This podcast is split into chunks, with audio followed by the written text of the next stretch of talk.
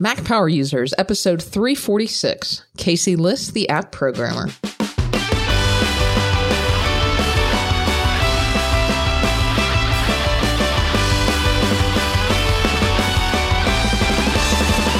Welcome back to another episode of the Mac Power Users podcast. I'm Katie Floyd, alongside David Sparks for as long as the Skype gods will allow. You bet, Katie Floyd. How are you today? I'm well, other than the fact we've had to restart this podcast about four times now. Um, but that's all right because we've got a guest that is well worth the extra effort and someone who definitely understands Skype frustrations. Uh, we're welcoming back to the podcast uh, star of the Accidental Tech podcast, Mr. Casey Liss. Hello, how are you guys? Welcome. We're we're so glad to have you back on Mac Power Users. It's it's been a while. Indeed, it has been a while. We were just talking before the show, and it was August of 2014. Uh, let's see, what episode did I say? It was 209. So you guys have been busy since then. We have, and um, you've had just a few minor changes in your life. Nothing dramatic, but no, no, not a bit. A, a few little things have happened. Let's see. Um, you had a kid since, yes. since the last time you came on the show, and you completely changed jobs. I mean, I guess you're kind of in the same field, but you you definitely made a, a pretty steep turn there. Went to the side of angels, right? yeah, something like that. Um, we had uh, our first child, uh, whose name is Declan, uh, at the end of October of 2014. So actually, his second birthday is coming up soon. You, you decided not to name him Sprout. That's kind of disappointing. yes, yeah, that that's true. Um, and every once in a while, um, the Sprout emoji comes back uh, back out. And and for listeners who may not be aware, um, I, Erin and I didn't have my wife and I didn't know the name of Declan. We hadn't picked one until after he was born, actually, uh, until a couple hours after he was born. And so, in lieu of having an official name for him, we used to call him Sprout. And then there's a little, I think it's actually strictly speaking called seedling or something like that, or sapling emoji. That's basically like a little green thing that has like two little leaves coming out of it. And uh, that was what we used as the designated emoji for Sprout when he was in utero. Now he's two years out and he is just Declan. But every once in a while, I'll find myself using that emoji or calling him Sprout uh, to Erin, and she kind of gives me this funny look and smiles. So it does happen from time to time, even still. I think it's kind of awesome that he, he started life out kind of like Prince, you know, just a symbol. yeah, I'm sure he'll catch wind of this one day and be like, Dad, really? But at least for now, I think it's adorable. Well, and he's about to turn two, so you might have a different emoji for him soon. yeah, that's true. And actually, we've uh, we've been going through a bit of a sleep regression these days. So the last few nights at four o'clock, he's decided to wake up and uh, and try to get up for the day, which is always delightful. So always never a dull moment. But to be honest, you know, we're we're so lucky to have him, and, and by and large, he's such a good kid. So uh, I, I try not to lose sight of that fact. Uh, maybe he's just a morning person. Yeah, it very well could be. When my kids were growing up, everybody always told me they're like, "Oh, you got to really enjoy. This is a special time." You know, they'd say six months or one year or three years or whatever, and they're all fun. Just enjoy the ride, man. Because before you know it, he'll be grown up. Yeah, it's very true. I mean, I look at, I look at pictures. You know, each morning I'll, I'll go through pictures from uh, from that day and years prior, which we'll probably talk about a little bit later. And seeing him a year ago as, or, or now almost two years ago, as you know, newborn or as just a wee little kid that's about a year old. It's just so wild. And and somebody said to me once that the days are long, but the years are short. And I thought that that was extremely apt because I, you know, I feel like today has been a long day since I've been on up on and off since about four in the morning, but yet I feel like he was born yesterday and it's the weirdest, weirdest thing in the world, but we're very lucky. So, um, and this isn't the Mac Parenting Podcast. This is the Mac Power Users Podcast. So we should probably talk about power usery things, whatever they may be.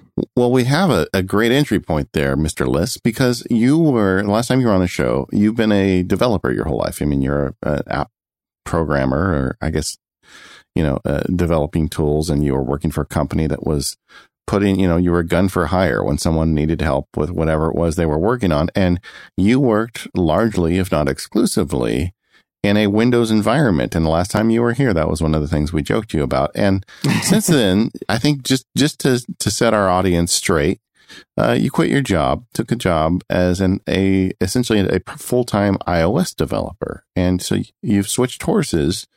And as a Mac nerd, now you're able to spend 24 seven on a Mac. Isn't that great?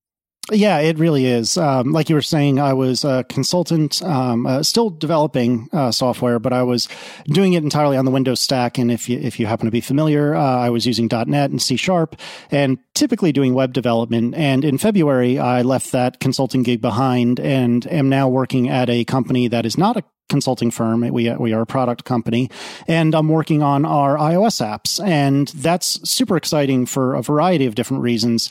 Um, but one of them, most explicitly, is that. I don't ever have to look at Windows anymore. And as someone whose heart wasn't really in Windows, I mean, I still liked the language I was working in, C sharp, and I still liked generally the, the projects I was working on, but my heart just really wasn't in it. And as I was looking at the the show notes that that David and Katie had put together for tonight, and kind of adding a note for myself here and there, it occurred to me that this is the first time that I have been 100% Windows free. There is not a computer in this house that has Windows installed on it. And this, that's the first time it's been the case since Windows 3.1 when I was a kid. And so my entire life, I've at least had a Windows machine or a Windows VM somewhere easily accessible. And since I guess February, when I started this job, I haven't had any access to Windows anywhere at any time. And that's refreshing, but also really, really weird because that's quite a change from what I'm used to. Yeah, and, and that's why we really wanted to get you on because you've been doing that a while now. And I want to hear of the um what is it the the unharnessed Casey Liss unhinged maybe I don't know but the uh I, I, what what is the um what's life like now that you are not a Windows guy and you are a full time Mac guy how has it changed your workflows um so so let's start with your gear what what are you driving these days yeah so I, at my last gig, when I was doing Windows development, um, most of the developers actually chose to have Macs, and most of us had 15 inch MacBook Pros. And that's what I had then. And that's actually what I'm still using. Of course, it's a different, you know, different actual computer, but it's the same model. Um, I have a 15 inch MacBook Pro that, that work issued. It is one of the most modern ones, which means as we record this, it was created, what, like 17 years ago? Uh, as we record, Apple is yet to release new Macs. And so um, it feels like it's somewhat old and somewhat new all at once. But the difference between the last job, the, the Windows job, and, and the job now is that I don't have any VMs on my machine. You know, I used to live in a Windows VM pretty much all the time in the old job. I would do mail on Outlook for the Mac. Uh, I would, you know, do my web browsing in Safari, but all of my work work was in Windows in a, in a virtual machine. And I happened to use VMware Fusion at the time.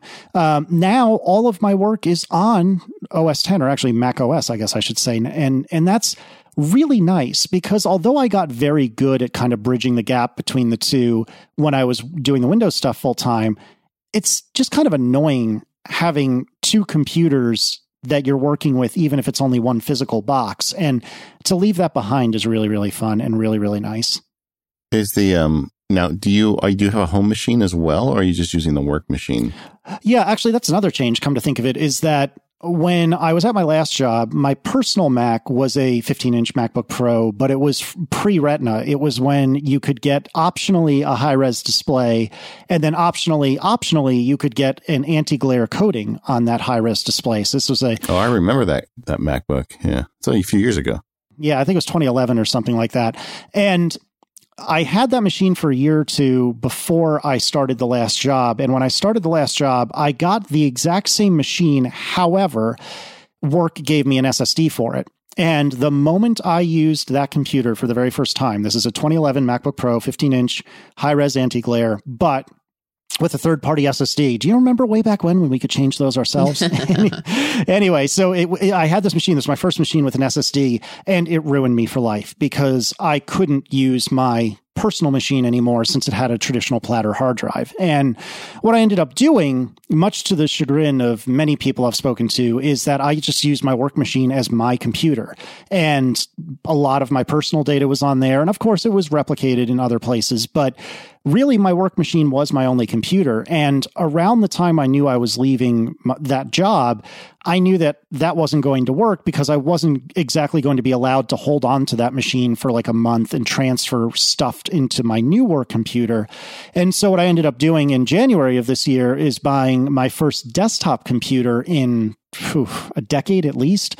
And I got myself a 5K iMac, which was quite a harrowing thing to do because it was a lot of money. I mean, it wasn't it wasn't the most expensive iMac you can buy, but it was close.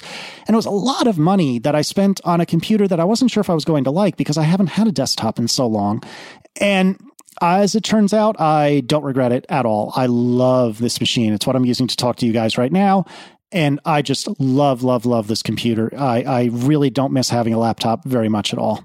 So, are you using the laptop at all um, at home, or is the laptop strictly a work machine, and you're using just the iMac and you know whatever iPad or so you have at home? Uh, yes. um, it's a little a column A, it's a little a column B. If I had to pick one, I would say it's closer to being exclusively a work machine. If I need to do something that's more complex or just quicker than than I can do on my iPad mini or my iPhone, then I will grab the MacBook Pro. But I would say more nights than not. In fact, almost always, it just sits in my laptop bag until the following morning. Well, like I know that you're a big Google Apps user, and we'll talk about that later, but I think that's one advantage of these cloud based systems. If you have a work computer, it allows you to kind of access your personal stuff without installing software and, you know, putting a bunch of your data on the work computer. So for a lot of people, that's a, a natural progression when you're using a work computer for your main computer. Yep. I want to back up though to this iMac. You, what size hard drive did you put in it? Uh, I believe a terabyte. I don't even I don't even know. So long ago, and I haven't had to worry about it. Let's see here. Uh, yes, it was a terabyte. The reason I asked is we get questions all the time from listeners saying that they're going to get a new, you know, uh, uh, MacBook or iMac and asking for stat recommendations. And I, and I think Katie and I universally always used to say, get as much RAM as you can because that's, that always makes a difference and it's not that expensive. Even with Apple current prices, it's not that bad. But I'm starting to feel increasingly like the other thing that holds people back is the hard drive size or the SSD size, I guess I should say. Um, the I'm getting tons of emails from listeners and readers at MacSparky who are very happy with their machines but unhappy with their storage. You know, that's why people end up buying Drobos or whatever to, you know, connect storage to their device. But I, I do think when you buy one of those, uh, if you can splurge a little bit, I would I would add extra SSD. What do you think about that, Katie? Have you got an opinion on that? I, I think it depends. Uh, you can upgrade the hard drive later. It's just not necessarily a, a, pleasant thing to to pull the screen off. I think you can still, Casey, right? With these machines, if you technically they're not user serviceable, but they they at least do have a hard drive in there that you can pry the screen off and and replace if you really really wanted to. Um, yeah, but that super high res screen, do you really want to take it off? That's the thing. In my understanding, uh, you know, I, am friends with a few different Apple geniuses and ex Apple geniuses, and we, we all know uh, uh, Stephen Hackett, who has done these sorts of things on older Macs. And from everything I've understood, well, he also dropped his his screen. That's true.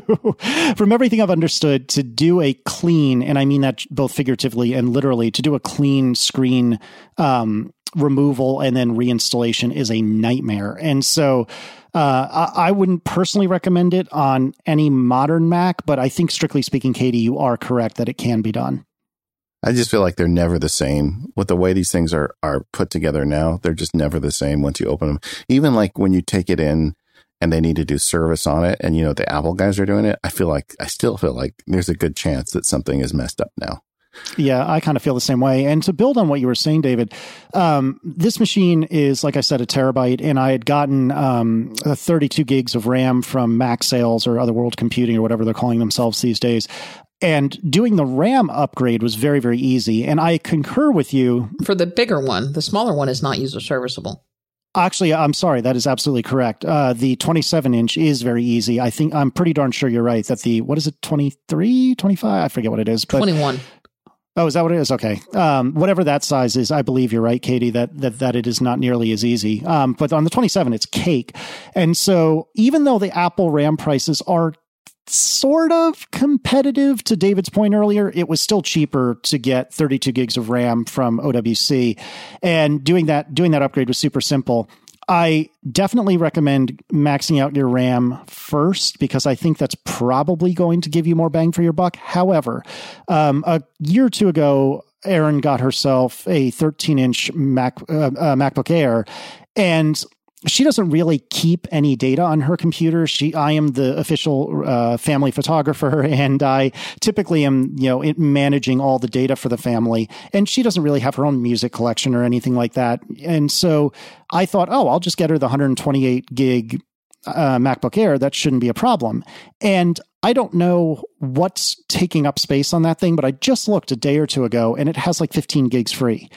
I don't know if something just exploded over time. I don't know if there's a bunch of cruft in, in, in junk there that we just have to get rid of. I haven't done an investigation yet, but I bring this up to say that maybe it would have been worth it to splurge just a little bit on hard drive space, like you like you you guys were talking about, just so this wouldn't be a problem as quickly as it's become one. Yeah, I don't think I would ever buy 128. Sorry, Casey.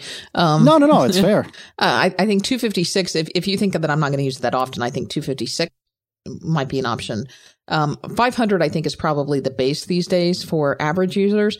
The terabyte, I, I although I think it's a luxury, I, I will say that unfortunately the prices of hard drives have not come down as quickly as I had hoped that they will. And a terabyte SSD is still pretty expensive. And um, in my mind, I'm only considering SSDs because after I've gone to an SSD, I would never even consider going back to a traditional hard drive. Now, I've not had much experience with the Fusion drive, which I understand Apple says is supposed to be this hybrid, you know, best of both worlds solution, the the power of an SSD, but the storage space of a, a hybrid drive. you know, I, or um, sorry, the storage space of a rotational drive. I think that's really a short term solution. It may be here for a couple of more years until SSD prices go down, but I kind of also expected we'd be there by now. This episode of the Mac Power Users is brought to you by Omni Group. Check out the brand new OmniGraffle 7 for Mac over at omnigroup.com. I've talked about OmniGraffle before. It's an application I use to make beautiful, precise graphics. I use it for website development. I use it for exhibits and trial. I even use it for putting together family trees. What makes OmniGraffle so great is that it's easy to get started, but also has a lot of power under the hood when you need it. It's really hard to get that ease of use and power mix right, and the Omni Group does it every time. And they've done it once again with the brand new OmniGraffle version 7. The new OmniGraffle version 7 has all of the tools you've seen with prior versions with some great additions like the point editor tool, which allows you to access every point on a shape makes it really easy to customize the look of a shape, and for pro users, any adjustment is possible. They also have a new thing that I really love. It's called the Infinite Canvas, and it infinitely expands the size of the canvas. That way, if you start making a chart or a diagram and suddenly it starts getting bigger than you think it will, you don't have a problem. The canvas will grow to match that size. Along that theme of making everything more user friendly, the new OmniGraffle 7 has a unified sidebar that's awesome. You don't have to go digging for inspectors. Whatever tool you need just appears depending on what you're working on. I use OmniGraffle a lot, but I'm not a professional designer, and I would love the fact that I can select an object and the tools I need to adjust it immediately appear in the sidebar.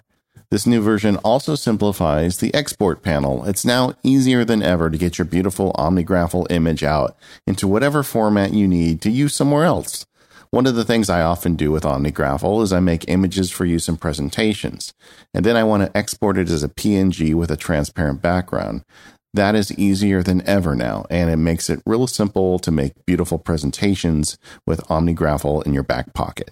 If you feel like you've been cobbling together your own diagrams and graphics and would like to up your game, or even if you've been hiring somebody else, you should really look into OmniGraffle. This application is super powerful yet easy to pick up and learn. So head over to theomnigroup.com, download a demo of OmniGraffle, and give it an hour, and I bet you too can make some beautiful images and diagrams. Thank you, OmniGroup and OmniGraffle, for supporting the Mac Power users. Casey, before we were starting, uh, you were talking about your newfound love for a certain piece of Apple hardware. You want to tell mm. us mm-hmm. about that? Yeah. So I don't know why. I can't put my finger in a, in a quantitative way on why it is, but I think my favorite piece of Apple computer hardware of the last few years has got to be this new Magic Keyboard. It's not that new now. It's been out for, you know, several months. One of them came with my iMac in January, but I love this keyboard. It is super light and super small, which uh, we'll talk about why that's relevant in a minute. But the keys have just that perfect, for me anyway, that perfect amount of travel, that perfect amount of crisp, crispness.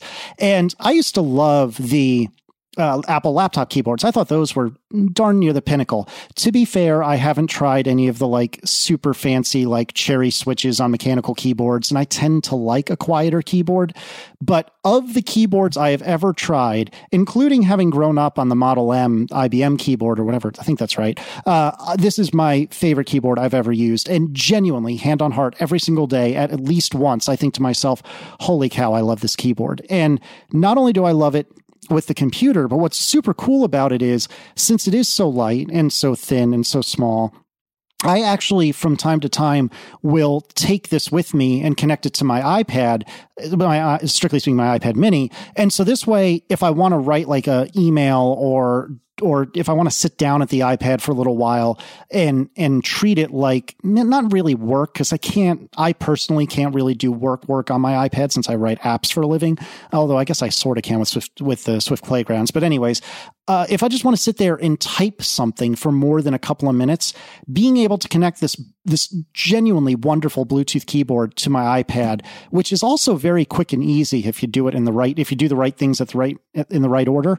I love being able to do that. And on a final note, there's a product that I'm testing for a company that I can't mention that is a portable carrying case specifically designed for the Magic Keyboard that is amazing. And so the combination of the two, so the, the Magic Keyboard, this carrying case that will be coming out shortly, and my iPad, it's such a wonderfully great travel setup that I love. And I could go on for hours about how much I love this keyboard. I don't know why, but I do. Uh, Katie, you've got a different opinion though. I personally like to have a keyboard when I'm sitting at my desk that has a numeric pad. So we were talking about, I also, like you, like the uh, Apple keyboards that come on their laptops, if nothing else than just because I'm familiar with them. So the keyboard that, that I use at my desk is the Logitech um, K750, I think, as I flip it over to double check. Yes, uh, it's the Logitech K750. And I, I like that because it has a, a similar key size and a similar key feel in terms of travel and all to the to the Apple keyboards that's that's on the MacBook Air and the MacBook Pro. But it also has the extended keyboard layout, so it's got the numpad. But I also really like it because it has this um, uh, it has the solar pad up at the top. And we were talking, I think, before the show, and I don't remember if it was you or David. Somebody had to plug something in um, because the, the battery was dead. Yeah, I had to plug in my Apple keyboard. Yeah, yeah, yeah you had to plug in your Apple keyboard because the battery was dead. And I never, with this solar charger, never, ever, ever have to worry about um, plugging in this keyboard to charge. In fact, I've one of the things that frustrates me is I've got this Logitech, just a basic performance MX mouse sitting here, and over the years the battery has has weakened a little bit, and I, I think I have to charge the batteries about every two weeks now. I need to look and see if I can get a replacement battery for this. But I'm sitting here looking at it now and it's on its last bar. So if somebody remind me at the end of the show and I'll plug this in before I, I, I leave. um, but I, I almost wonder if Logitech or somebody could put a little solar panel on the top of this mouse. I would love it. You know, I, I realize my hand would be covering it some of the time, but for you know, during the day when it's sitting at my desk, it could certainly be, you know, slurping up a little charge or something. And, and Casey, just because I'm a, a completionist, are you team trackpad or team mouse? Oh, team mouse, 100%. Now, you're not using that magic mouse, are you? Oh yes, I am uh, everywhere. Yeah, in uh, yeah, you know, so ergonomically, it's a disaster. Just full stop. It's a total disaster ergonomically. The problem I have with it, or well, mm, the reason I'm stuck with it, I guess I should say, is because I haven't yet used any other kind of mouse that supports switching between spaces easily. I do know they exist. I am not saying they don't exist. I'm just saying uh, on the Magic Mouse, you can take two fingers and swipe left and right. And that's the same as on a magic track, trackpad, taking three fingers and swiping left and right. And that will move you between these virtual desktops, which I believe is, are, they're called spaces in, in Mac OS. I use these heavily, both at work and at home. And so not being able to go back and forth between these desktops would completely neuter me. And I know that there are there are mice that exist that you can program buttons to do the keyboard, the keystroke or whatever in order to do that. But I've not personally used one yet, and because of that, I am addicted to the Magic Mouse, despite the fact that I wish it was way more bulbous like your Performance MX is. Well, you know, it's kind of interesting to me that you're using spaces on a 27 inch computer. Oh, absolutely. What do you do with spaces on a 27 inch computer? well, so this this is a real Mac Power users uh, pro tip here. So uh, I have a space for podcasting when I'm doing it. So right now on my 27 inch iMac, I have um, Skype in the upper left. I have Chrome, which is kind of uh, reserved only for when I need Flash or podcasting related things. I have Audio Hijack, which I'm using to record the audio for this. And were this show being broadcast live, I would have Colloquy, which is an IRC client in the bottom left. And so there's kind of four panes on the screen. Um, that is one entire space. Then adjacent to that is my blogging space, which is uh, Visual Studio Code, which I use to work on my blog, which is uh, half the screen, the left hand half of the screen. The right hand half is split in two. The top half is Safari, and it's only a couple of tabs ever. And it's only um, the local version of my blog as I'm testing things, as I'm proofreading things. And then the published version of my blog, which happens to be at caseyliss.com. And that's where I can see when things have been published and blah, blah, blah.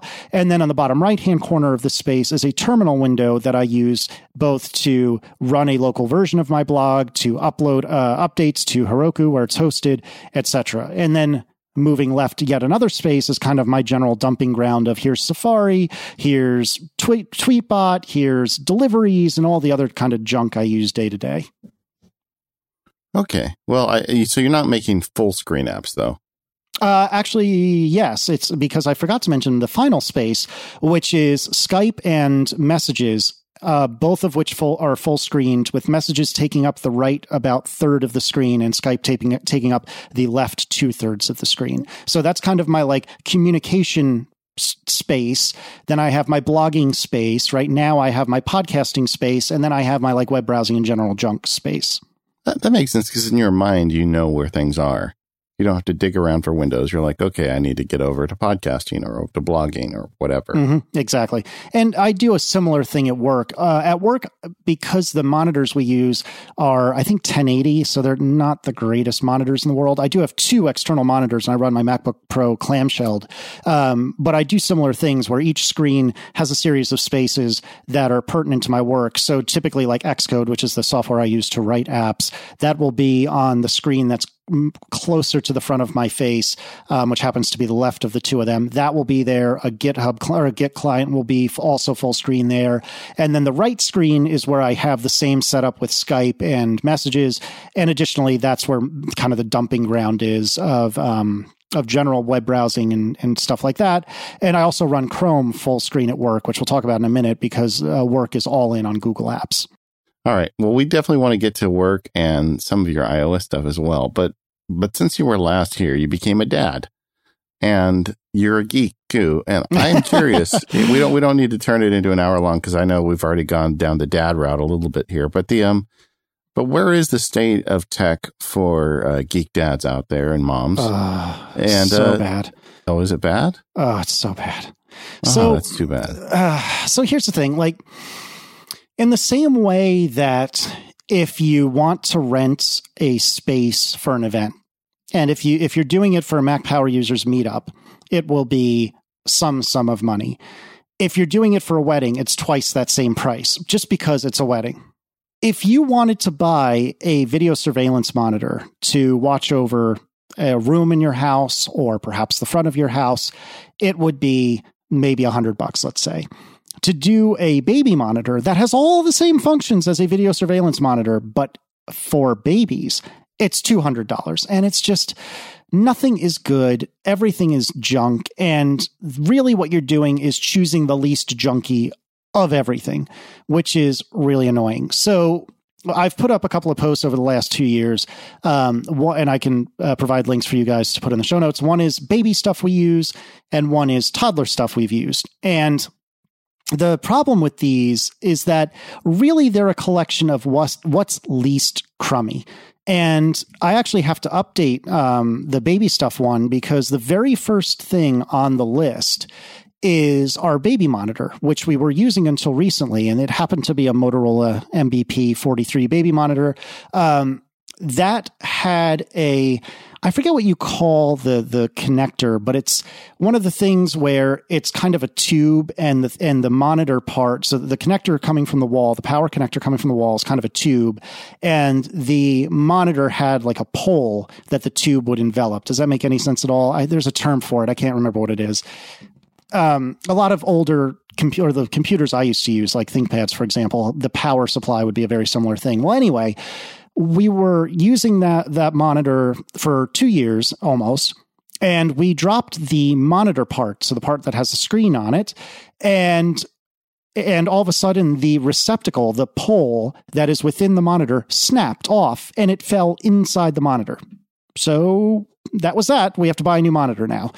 Now the new the one we bought, um, I don't have the name of it in front of me, and if I recall, I'll have I'll send a link to you guys to put in the show notes. But it seems now that we've received it that it's basically the same exact thing, despite not being a Motorola anymore. It's like an infant baby or something like that. I forget what it's called. So the software looks almost identical, although albeit a little newer. However, it is powered by one of those teeny tiny slimline uh, USB ports, the one that a lot of Android phones use. I never get the name right, but it's one of the little, it probably is micro USB. And so that I prefer so far because among other things, that means I can just plug it into my Mac when, when I'm, you know, maybe Erin's out and I'm working on the computer or maybe, you know, she's taking a break from being a mom, which she does full time. Um, and so I'm, I've got the monitor and so I can just plug a traditional micro USB cable into my Mac and into the monitor to keep it powered, which is amazing. So, uh, I need to update this post to say that the Motorola is a piece of garbage and that this new one is better. Well, not if you don't throw it on the floor. Well, that's true, but you have to understand that anything baby related, even for the adults, is going to end up getting dropped constantly. Um, but it's it's funny because some of the best stuff we found is some of the lowest tech. So, uh, as a great example, you know traditionally in the past uh, if your if your infant or even toddler had uh, a bunch of snot in their nose you would take like a ball and you squeeze the ball you stick this little tip into their nose and release the ball. So it kind of the the, the air flowing back into the ball will it's a little suction thingy. um, yeah a little yeah exactly. Will hopefully suck some of that snot into this ball. Somebody told us about this thing called a NoseFrida N O S E F R I D A, which I think is like Swedish or something like that. And imagine something about the size of like a marker for a kid, but it has a tube coming off of it. And what you do is you stick the end of that tube in your mouth and you stick this quote unquote marker into the kid's nose and you suck in as hard as you can. It is the most revolting thing to describe. And, and, and before you use it, you're like, no way, this is going to work it's a miracle. It works so well and it's so low tech. And there's a little filter to make sure you don't, you know, suck in your kid's boogers. But you're, you're sucking the snot out of your kid's nose. Yep. Yep. Uh, on my on my page about baby stuff we use, I literally called it the snot sucker because that's effectively what you're doing. But I tell you what, that thing works like magic. It's amazing. I, I remember once when my kid started vomiting you know, this baby. And I just, just used my shirt and my hand to catch it all, you know, so it didn't end up all over the house. oh my God. and, and, I realized, oh yeah, when you're a parent, you just do crazy stuff. That's yep. All. I swore before we had Declan that I would never go to work with like puke stains on my shirt. And that lasted maybe three weeks or something like that. It was almost immediately that I gave up on that. To bring this back to Mac and iOS power users, um, the one app, there, the one, there are a couple of apps actually, I should say that we really, really liked. And I, I can't recommend enough for new parents, one of which is an app called Baby Connect. And it's $5. Um, and what it lets you do is it lets you track um, what your what your infant has done. So in the very beginning, you have to track well, how many times have they peed, and how many times have they pooped, and how many times have they eaten, and all of these different things. And Baby Connect does a really good job of letting you keep track of that quickly and easily. So I, I it's uh, well, the last I used it, we haven't used it in about a year, but the last I used it, it was hideous to look at, but it functioned beautifully. And what was great about it was you, we can each have our own like accounts. And so we each have it installed on our, Erin and I have it installed on each of our phones, but they're synced with each other. You know, we would get push notifications when things happened. So I, for example, could be at work and see that Declan took a 20 minute nap that day and know that when I come home, I got to just drop everything and give Erin a break because she's going to be really tired.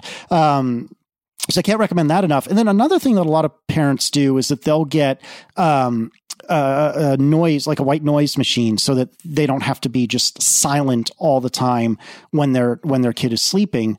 And um, I think it's called sleep pillow or something like that. Shoot, I, oh yes, sleep pillow. And at the time uh, I wrote this post, it was two dollars. Um, and all it is is a white noise machine, and it's and if you have like probably the three of us do, if you have an old iOS device in the house, like I had this on my 3GS for the longest time, just install this app on there and suddenly you have an effectively free white noise machine because my 3GS at the time Declan was born was just sitting collecting dust and it worked really, really well. And we still use that, although not on a 3GS to this day. So let me warn you about this because my, my parents, I always had a fan in my room when I was a kid. And it was just one of those things, you know, for white noise. Um, cause my dad slept with a fan. My mom and dad, you know, they always had a fan. And so they, you know, you just do what you know. And so they figured the baby needs a fan, you know? To this day, I cannot sleep without a fan. In fact, I have, I have my fan, I have a fan in my bedroom, um, that's connected to a Wemo switch. And that is the best alarm clock in the morning because I have that Wemo switch set to turn off at 6 a.m. And if I am not up by 6 a.m., I will wake up at 6 a.m. when that fan turns off. That's really funny. And Erin actually is the exact same way, and her entire family is that way. If they don't have a fan running, they they are not sleeping. And so, yeah, it is a trade off, and and there there certainly is is that issue, but for our own sanity, we'd rather have you know something to keep him hopefully asleep. Um, but it, it's certainly a trade off without a doubt. Yeah. No, I'm just I'm just giving you a hard time. But my last point on this stuff, I, I'm a great uncle, which is really weird for me because when I was growing up, my great uncles were ancient old people. but the uh, I am a great uncle, and my my nephews and nieces are having babies, and so as the nerd, when when I go visit these babies, I, I'm also checking out the tech. The thing I can't get over is the user interface on all because there's a bunch of app related baby stuff. There, there's cameras that have apps. I mean, everything has an app now, and universally, they're all terrible. So I, I, don't know. As a developer, it seems like there's an opportunity there. Oh, there certainly is. But the thing of it is, is that when I really, really want to fix that problem is when I'm getting no sleep and am completely swamped with being a new parent. And then now, two years on, well, I was complaining about not getting enough sleep earlier, but generally speaking, you know, Declan sleeps really well through the night. And so I uh, now it's not really a problem to me. So I'm like, yeah, whatever. I don't really care anymore. But you're you're exactly right. And somebody should swoop in and just fix these problems and, and make apps to to to to do these things that aren't visual disasters. But I don't know. It's not going to be me. Not today, anyway. Let me ask you generally. Do do you think it's better? Or do you think it makes sense to buy some of these baby specific applications like the baby specific monitor or the baby specific camera versus just buying kind of the best in class of this and using it for your baby? Or do you think there's a lot of difference? Yeah, you know, when it comes to like the video monitor, that's kind of tough because I haven't surveyed the, the the landscape since two years ago, but at at the time that Declan was born, it was becoming popular to have Wi-Fi enabled baby monitors that you could use your phone to to watch. So you don't necessarily need to keep this physical device with you. You just use your phone that's presumably already with you. But in this one case, I think having a unitasker and something that's built for this purpose is actually useful because we know that we have this this box that it will always show a picture of Declan as long as we have the screen turned on. And no matter what, as long as the device is on, we will be able to hear what's going on in his room. And the latency is almost zero because it's all, you know, hardware. There's no there's no real software except the firmware involved in it, and we don't need to worry about you know latency connecting to the phone or perhaps some video being transcoded to a format that the phone will understand. Uh, we personally don't have any desire to have this thing accessible from outside the house, so we don't really need an Internet of Things kind of scenario there. I've heard a lot of horror stories, especially early on when this became popular a couple of years ago, about many of these Wi-Fi enabled ones being being completely security sieves. You know, they, they were, it was easy to break into them. And maybe that's not true, but that's certainly not true now, but it certainly was true then.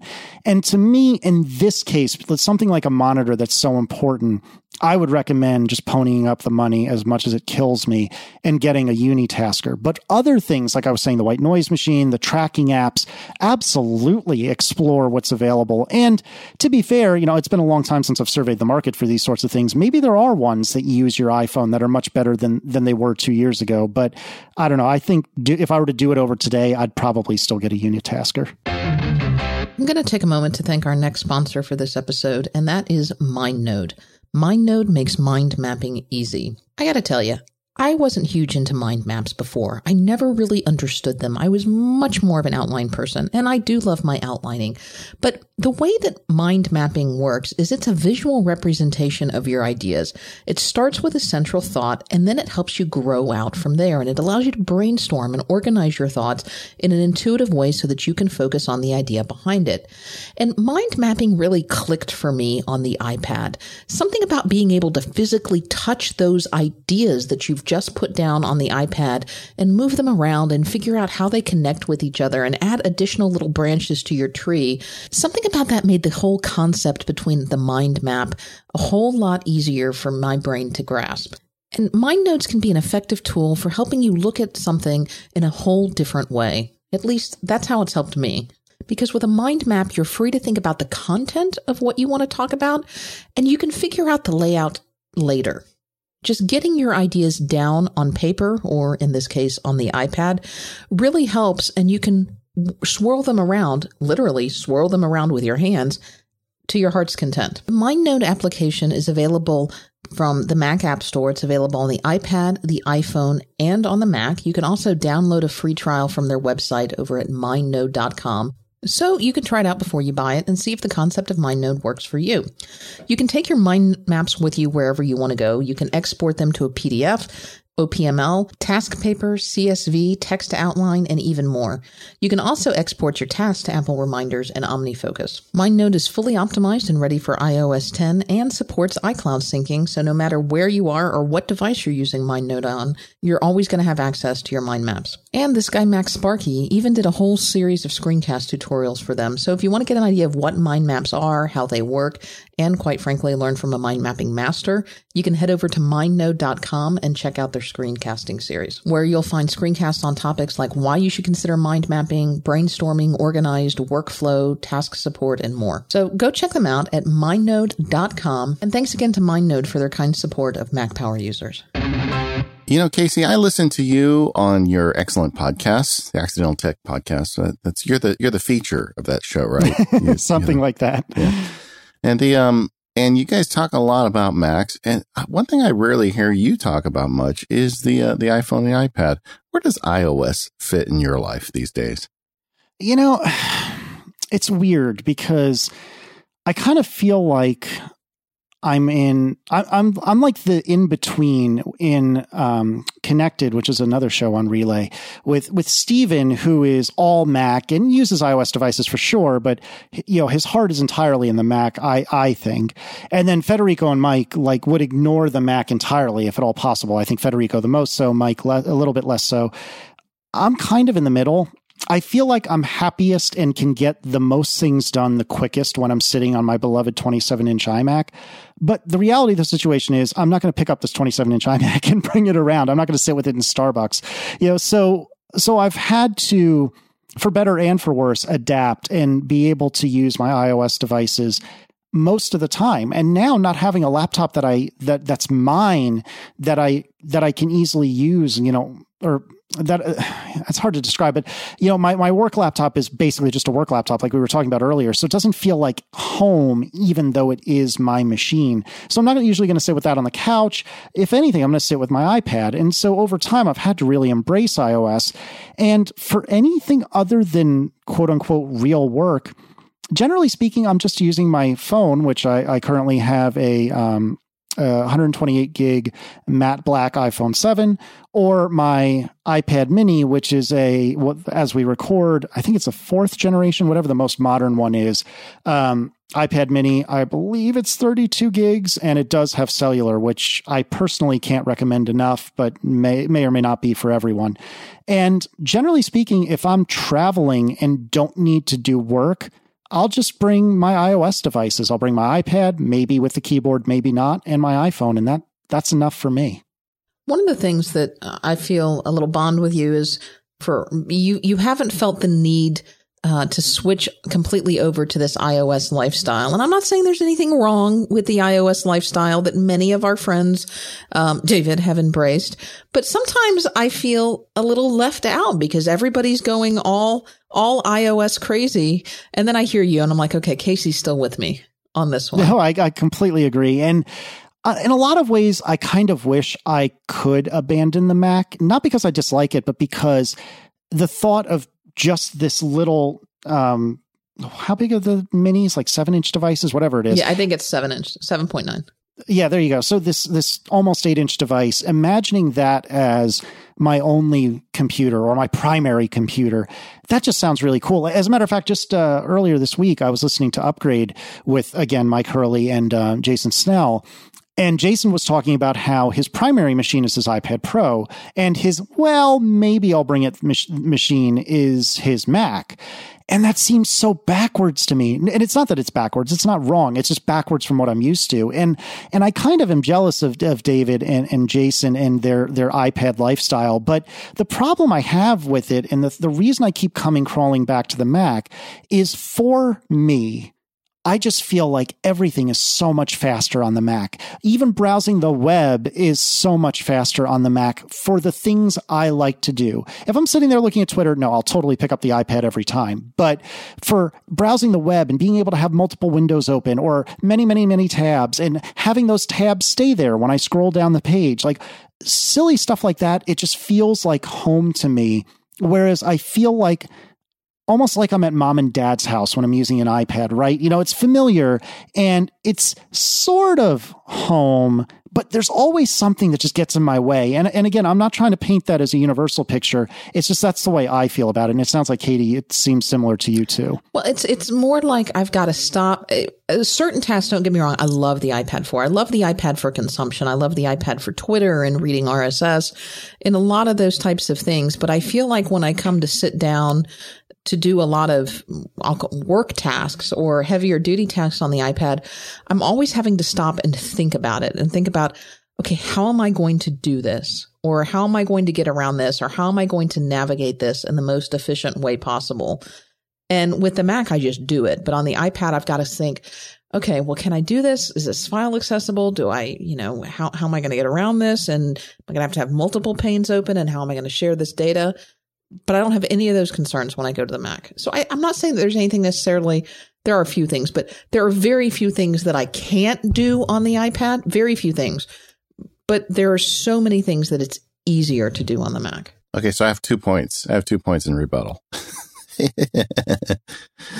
the first is I would say um, that you guys, myself included, grew up using a Mac or a, a, graphical user interface, or maybe even a command line before that. And so this is a new thing, and it is not the same thing. And some things will take longer, some things will be faster, but they're different. So uh, workflows that you have had ingrained in you, maybe in Katie's case, since you were a, a, a, very young child. I mean, you started using a Mac, Katie. Four. Yeah, at four. So, oh goodness. So stuff you've been doing your your whole life uh, is going to be different, and it, it takes some adjustment. So, if you decide to play around with these things, I think you have to look at it with kind of a sense of experimentation. Say, okay, this will take longer. Let me see a couple different ways to do it and see what that's like. Because like a few things that I knew would always take longer on the iPad now are faster on the iPad. that which is kind of a surprise to me. I didn't expect that. And the second thing is, I, I, I don't really, and I maybe I I encourage it with the questions I ask, but I don't mean it. Uh, there's there shouldn't be this sense of tribalism about this stuff. Um, there's nothing wrong with saying, you know what, I prefer using a Mac, and that's just fine. Apple makes Macs; they make a lot of them, and they're great. And in my case, I really like using my Mac too, but I also like using my iPad when I'm on the road or when I'm out at Starbucks, and I can get just about anything done on either one of them. And that to me is what's really amazing, you know. Um, but the uh, but it, I just wanted to hear where you're at with this because it's been a while, and um, so you're still using the iPad Mini. That's your main iPad.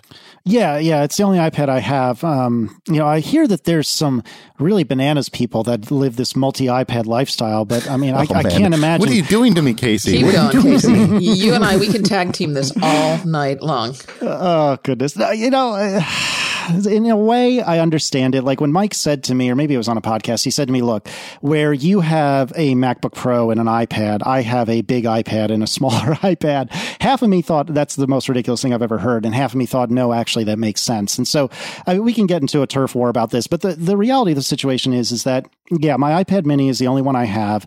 I'm now that I'm seeing and I'm using multitasking on the iPad mini more and more. And doing that on the mini is kind of hard because you basically have a, an app that's or you have two apps side by side and they're either like one's phone size and one's almost iPad size or they're both kind of like phone size and it's just a little bit awkward. So I've been kicking around whenever it is I upgrade my iPad. Maybe I should get the traditional iPad size. I, I don't see myself getting an um, a big iPad Pro anytime soon, but I could see myself in a baby Pro over time, especially since, as I've been espousing earlier this episode, I really do like having a physical keyboard with my iPad. I don't actually connect my keyboard to it that terribly frequently. Generally, it's only when I travel, but the thought of having it, the, what is it, the smart keyboard? Is that the official name for it? Yeah. Yeah. yeah. So the thought of having a smart keyboard always or generally attached to my iPad is really appealing. And right now, as we record this, there's no such thing for the mini. So time will tell. We'll see what what it what comes of it, but I don't know. I love my iPad mini. I don't want to give up the size, but there's a lot of things drawing me to the Baby Pro. I have the Baby Pro, the 9.7, and I did not, I held off a long time on the smart keyboard because I didn't think that I would use it and I didn't think I would like the idea of a keyboard attached to my iPad all the time. And in fairness, of course, you can rip it right off and it doesn't have to be attached all the time. But I'm finding that I'm keeping it attached pretty regularly and, you know, just this afternoon that that is what I used in meetings with clients to take notes is, you know, I popped it open on the smart keyboard and it, it's a really surprisingly good keyboard. Yeah, and it's not too dissimilar from the Magic Keyboard that I love from everything I've. Uh, I mean, I've only used them a handful of times, but it seemed like a not quite as good because there's just so little space there. Not quite as good version of the Magic Keyboard, but still a reasonable interpretation of the Magic Keyboard that's even lighter and even thinner. I'm willing to make that trade. So I was in a Starbucks this morning. I had my big ba- big boy iPad out, and I was working on kind of a complex document in Word, and I had a bunch of track changes, and basically the whole width of the screen was being used. Mm-hmm. And I needed to reference a PDF. I just needed to read it, so I pull out my other iPad. I'm, reading the, I'm, reading the, PDF on one and looking at the screen on another one, and I just happened to look up, and there was this woman looking at me like I was a complete lunatic. So I'm probably not the uh, perfect example for that. So stuff. the question is, what would get you? What would get weirder looks? You with your multi iPad lifestyle, or me if I actually did bring my 27 inch iMac to Starbucks? Yeah. I think I would win that that that terrible competition, but I think it would be a close call. Yeah, I think you would too. Hey, let's talk a little bit about Google, Casey. Mm-hmm. You went, so you took this job and you said that they're running a lot of the business off Google Apps. Yep. Yep. That's absolutely right. Now, as a traditional Windows developer, I'm pretty sure that's probably never been the case before you. Before you, no, no, it hasn't. Uh, I in? I think my entire career, I'm trying to remember any time that it wasn't. I'm pretty sure my entire career I've been on the uh, Office suite, including um, Exchange for email. So that mean and, and calendars. So that means uh, Outlook basically. And when I arrived at my current employer, they are all in on Google Apps, and that's I think both a blessing and a curse. Um, I like it for the most part. I like not having Office on my computer because I don't particularly care for the Mac OS versions of Office. I've heard very good things about the iOS versions. And David, you were just saying you were using Word earlier. Um, but I've not cared for the ones on the Mac. And so not having Office installed is kind of great. I don't mind the web interfaces for most of these things, so that that's a pass, I guess, and a pass fail system. Um, Hangouts generally works pretty well. That's the video conferencing software. It does fall down in a couple of ways, but especially if you have a lot of people in the same meeting. But generally speaking, it's it's pretty smart and works pretty well. But the most interesting thing about this to me is that it's rendered my computer kind of a dumb terminal where I used to have like office documents, even though I'm a developer, you know, you still have to do spreadsheets and, and, and requirements documents and presentations. And I would have these office documents strewn across my computer. And now, really, the only thing that is on my work laptop that I care about is the code that I'm working on. And even that is in GitHub. So it's occurred to me recently that this MacBook Pro that you know, I didn't have to buy, but presumably it's like a couple thousand dollar MacBook Pro, is in some ways kind of a dumb terminal. It, you know, I, am running Xcode locally on it. It's not like I'm doing some crazy Citrix thing or, you know, remote desktop or VNC sort of thing where I'm connecting to another machine to write code. But other than writing code, pretty much everything else is happening in Chrome. And and that's also kind of weird because I'm a Safari kind of guy, but you know, since the entire business is running on on Google stuff, I typically use Chrome. Uh, well, my, my Chrome is my default browser on my work Mac, and most of my work stuff is done in Chrome on the Google Suite. And it's just been peculiar. Not bad, I wouldn't say, but peculiar. Now, are you using Google Docs just like in the browser, or I know Google um, has the the app for Mac that makes Google Drive a, a little more Dropboxy.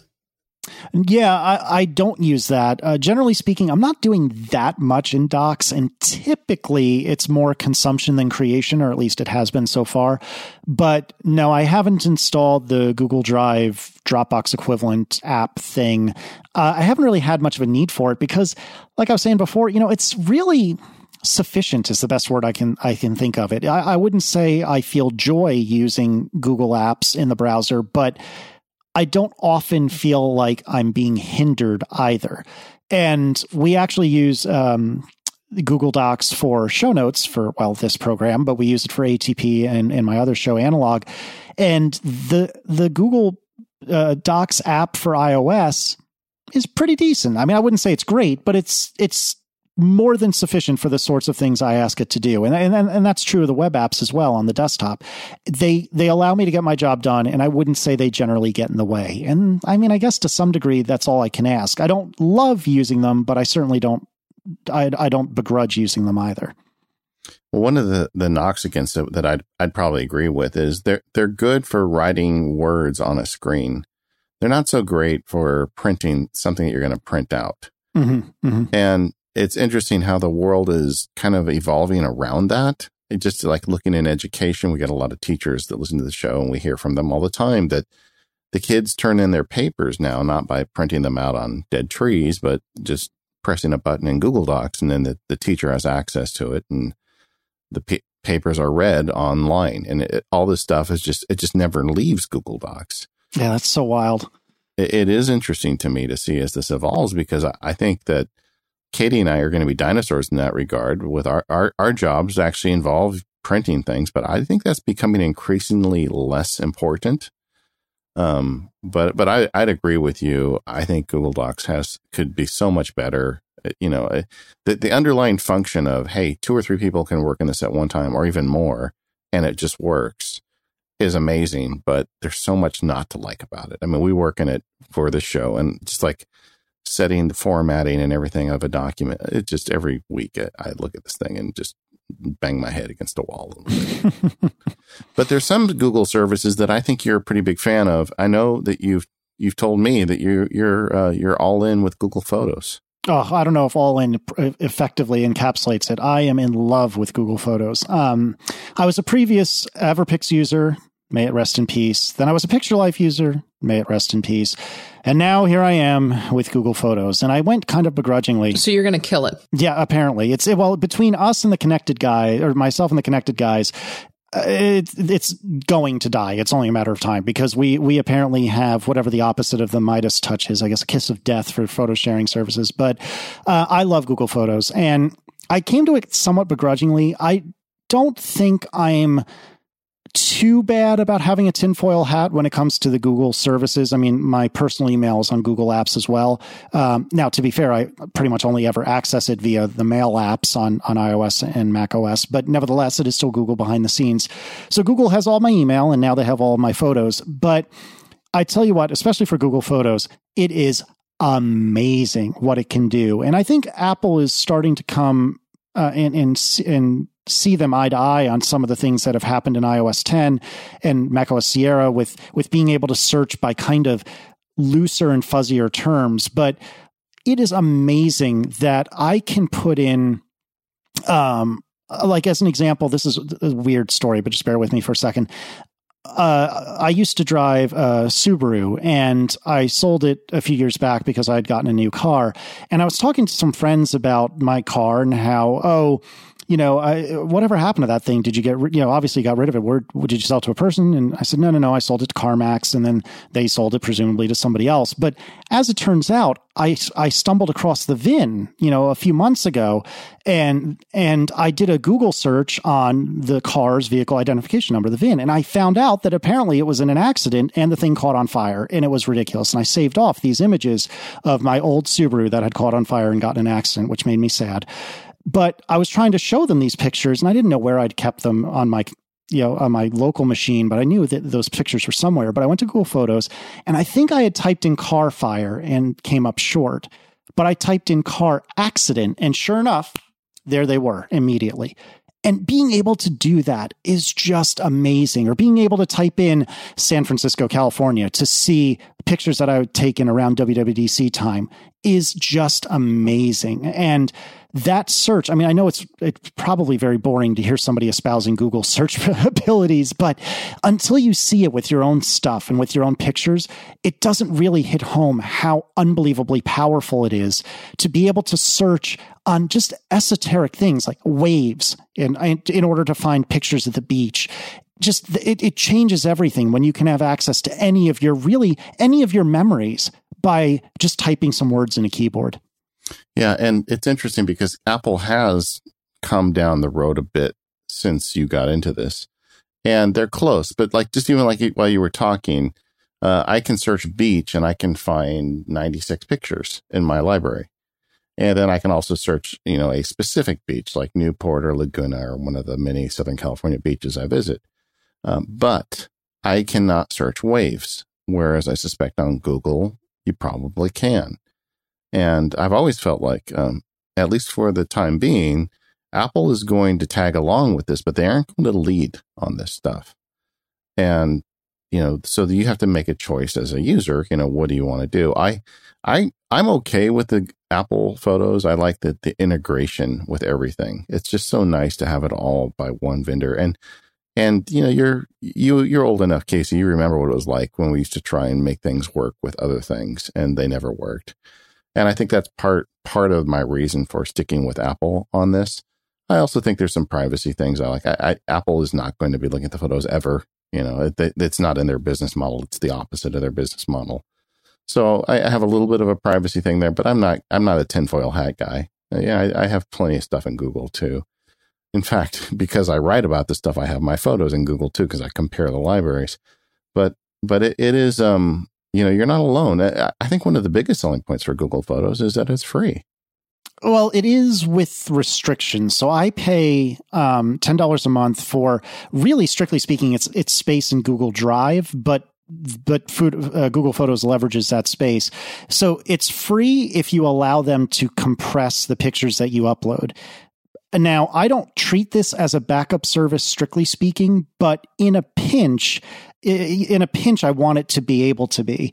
And so because of that, I pay them to, to take not only my full resolution uncompressed, well, I'm, I'm delivering JPEGs to Google Photos, but they're not further compressing them, which they would do if you chose their free plan. And additionally, I am uploading some raw files from our big camera, which are, you know, 15 megs a, sh- a, a, a picture, and those are going in as raw files to Google Photos as well. So you are right. There is a fully featured free tier, but I'm paying for the completely unmolested, exactly what you sent to Google version of it. So if you're doing that with Apple Photos, you'd probably paint about the same. I, you know, I think that's right. I haven't looked at how big my photo library is, but I think it is comparable.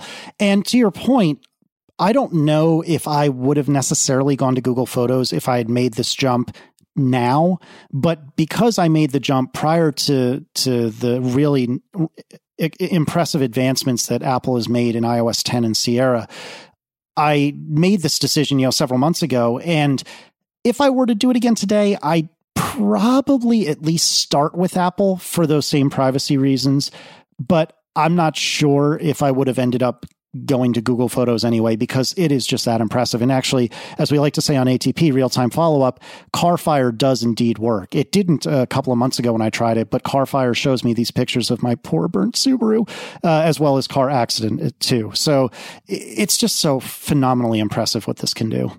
Yeah, so for me, it's like the uh, let's say that it has some percentage of the effectiveness of Google. Let's say it's eighty percent, mm-hmm, mm-hmm. um, and but you also have the advantage of it being integrated in the operating system and and no creepiness at all.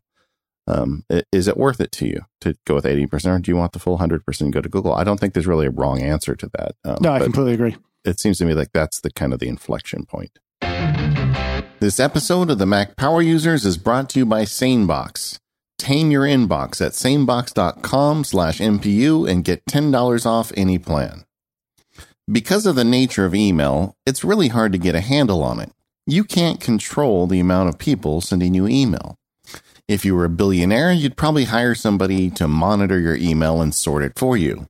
But we're not billionaires. That's where SaneBox comes in. SaneBox will be that assistant that goes through your email for you. It'll sort out what's important and what's not. Then, when you go to look at your email, it'll already be sorted for you so you can just deal with the most important email. The way they pull this off is by looking at the header information in your email. That's the subject matter and the person the email comes from. They don't look at the contents of the email, but with just those two bits of information, SaneBox can do an amazing job of figuring out what's most important to you. It keeps the important stuff in your inbox and moves the other stuff to other boxes it can create for you, like the Sane Later folder. That's where it puts less important emails. I check that once a day and it's just fine. You can also create dedicated email boxes for things like newsletters or marketing papers. And those you don't even need to look at once a day. You can stretch those out a long time. That's just one of the many features you can get with SaneBox. They also have great features like the Sane Black Hole, the ability to snooze emails. So you can say, give this back to me in two days or two hours or two weeks. And they also have Sane Reminders that allows you to have an email automatically remind you if someone doesn't reply. If I send Katie an email and blind copy it to one week at sanebox.com and she doesn't reply in a week, SaneBox will let me know. Most recently, they've added a new service called Sane Forward. It's an easy way to automate email forwarding to your favorite third party apps and team members. With Sane Forward, you can do things like automatically turn emails into tasks, automatically forward email receipts to Expensify, or even just automatically email certain emails to friends and colleagues. Because all of this is server based, it will work with any email application, so you don't have to buy a specialized app to get all these tools. So there you have it. SaneBox is that assistant for your email that everybody wants. Head over to sanebox.com slash MPU and get a $10 discount. And thank you, SaneBox, for sponsoring the Mac Power users. So Casey, you're uh, you're on Mac Power users. Um, I wanted to find out what are the apps that are delighting you these days. Yeah, you know, there's a bunch that I think are kind of the old favorites that everyone talks about. So, as a couple of examples, 1Password, Dropbox, uh, Day One, which we'll actually maybe talk about a little bit on iOS, but um, but I was trying to think of before the show what's some slightly less run of the mill answers that I can come up with, and I can come up with kind of two themes, and one of them is um, dealing with my pictures, like we were just talking about, and Um, I I have a uh, micro four thirds camera, which is kind of somewhere between a point and shoot and a full on DSLR, and that camera can in concert with my iPhone, geotag the photos it takes. So if I have the presence of mind to tell my iPhone, "Hey, start tracking my location," and then snap a bunch of pictures on the on the big camera, I can then sync the location readings that the iPhone took with the camera, and the camera will mate and match everything together, and it will geotag the pictures that I've taken. So uh, it will know what pictures were taken in San Francisco versus you know Virginia or what have you. And that's an app from the camera manufacturer. Sorry, yes, that's correct. So my camera happens to be an Olympus, and this app is is Olympus. I think it's called OI Share. Um, so it's it's made to work in concert with the camera. But there's a lot of times, particularly particularly when I'm just around the house, or maybe I'm at my, you know, my in-laws house or my parents' house where I don't bother doing that because I'm, I'm always going to be within, you know, a few feet of, of their house for the entire time I'm taking all these pictures. And so I don't bother, you know, starting the app on the phone and, and having it geotag.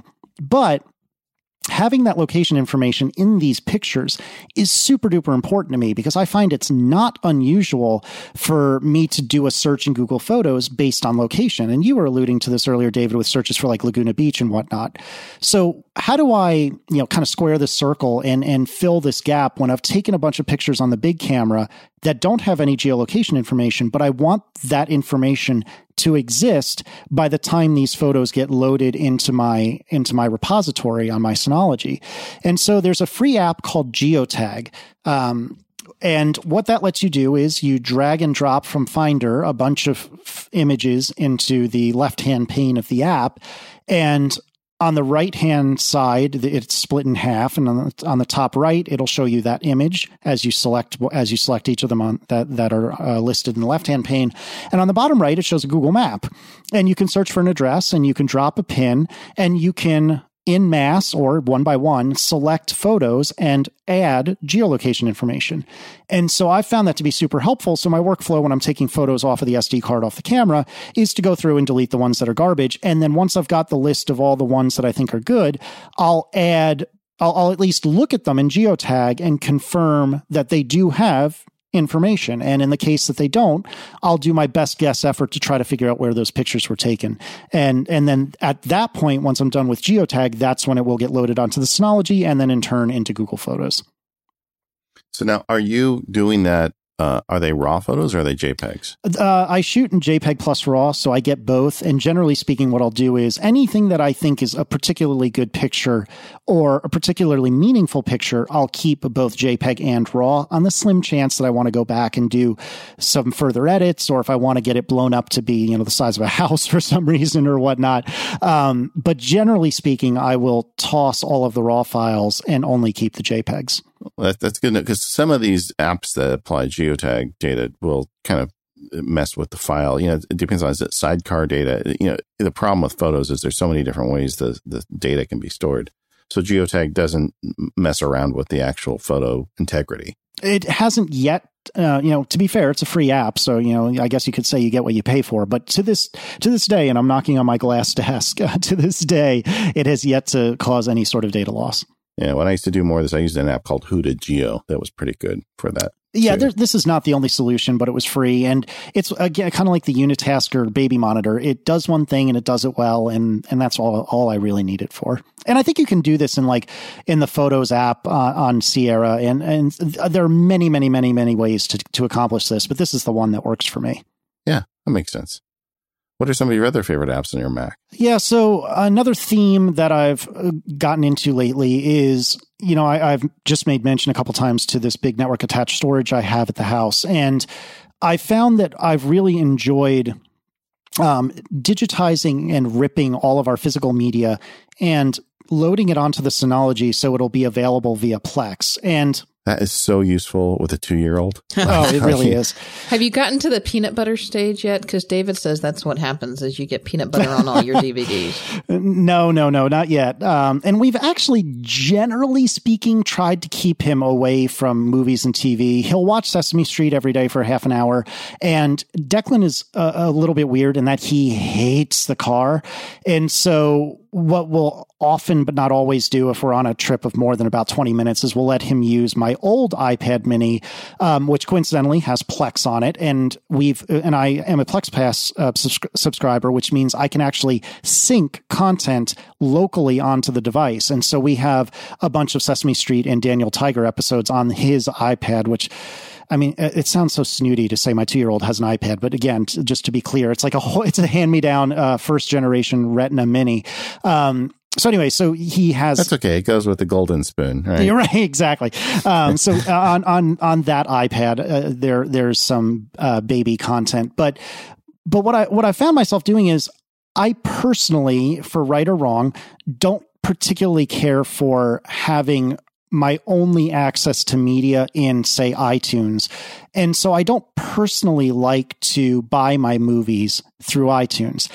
I know that's kind of different and maybe you maybe you think that's bananas but that's just the way i like to that's yeah. pretty normal. A lot of people feel that way. No you're fine. So that's the way i do it. So typically we'll buy blu-rays these days and so i have a suite of a few apps that i'll go through very quickly that i use in concert in order to get these discs from discs onto the synology and thus into plex. And if you're not familiar with plex a short which i think you guys have talked about extensively haven't you? Yeah we did a we did a show on plex. Wait, didn't you have a guest that was one of the people who works on Plex, or am I making that up? No, we had Todd Olthoff on that show, and he did a series of video tutorials on Plex. That's what it was. Okay, yeah, that is what I'm thinking of. I just had the the person wrong. I'm sorry, Todd. But anyway, uh, I did. I heard that episode and it was wonderful. So you should definitely check that out. But Plex, you know, in, in short, allows you to watch your media on pretty much any device, any internet connected device, pretty much anywhere. And so a lot of people would might say, well, what is the use of that in general if you're always in your house? Eh, maybe not that much, although the Apple TV app is amazing. But what's really great is if I ever want want to watch one of these thing, one of these movies or TV shows, what have you, remotely, say in a hotel room or from my parents' house or whatever, I can do that too. And depending on the internet connection they have, potentially at full fidelity, which is amazing. So to come back to the point, how do I get these things from a Blu-ray onto my Synology as a, as a compressed version of that Blu-ray? The first thing is make MKV. And that is an app that you it will read the Blu-ray disc connected to your Mac. Uh, I have a Blu-ray uh, reader that frankly is not very good, so I, I, wouldn't necessarily recommend it. But you can find relatively inexpensive Blu-ray readers on Amazon. There's a million of them. Um, so I connect this via USB to my Mac. I use Make MKV, and it will suck in a completely uncompressed uh, version of the movie. That's guess what stored as an MKV file, which is Matroska video file. Uh, Matroska doll is one of those nesting Russian nesting dolls, and that's where it comes from because you can stick various file formats in this container. Anyway, the point is it, it makes one MKV out of this entire movie. And it's, I just did this the other day for a uh, brand new Peter Gabriel DVD that, or Blu-ray, I should say, that just came out. And I think the, the concert, which was a couple hours long, was like a 35 gig MKV. Now, that's a lot, and that's probably not terribly useful to have something quite that big. But a really good reason to get a terabyte sized iMac. yeah, right, exactly.